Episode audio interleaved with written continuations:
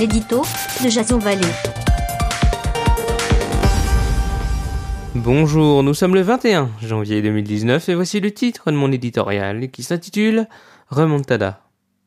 Qui l'eût cru? La cote de popularité du chef de l'État est remontée de 3 points cette semaine.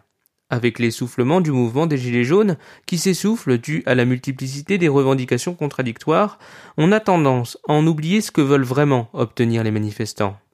Il est facile de scander à tout bout de champ Macron démission ou de réclamer le référendum d'initiative citoyenne. Mais après, tout comme il est utopiste de demander un SMIC à 1700 euros ou des retraites à 2000 euros, avec quel argent? Le tournant sécuritaire voulu par le président via sa loi anti-casseur est une bonne chose.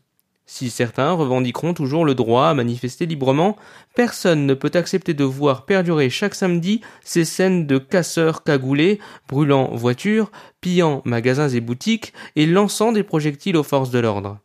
Aujourd'hui, les Gilets jaunes sont mis face à leurs responsabilités.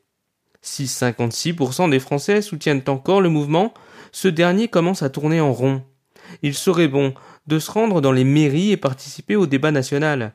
Certes, les choses ne changeront pas du jour au lendemain, et Emmanuel Macron cherche à gagner du temps, mais au moins la parole du peuple sera entendue.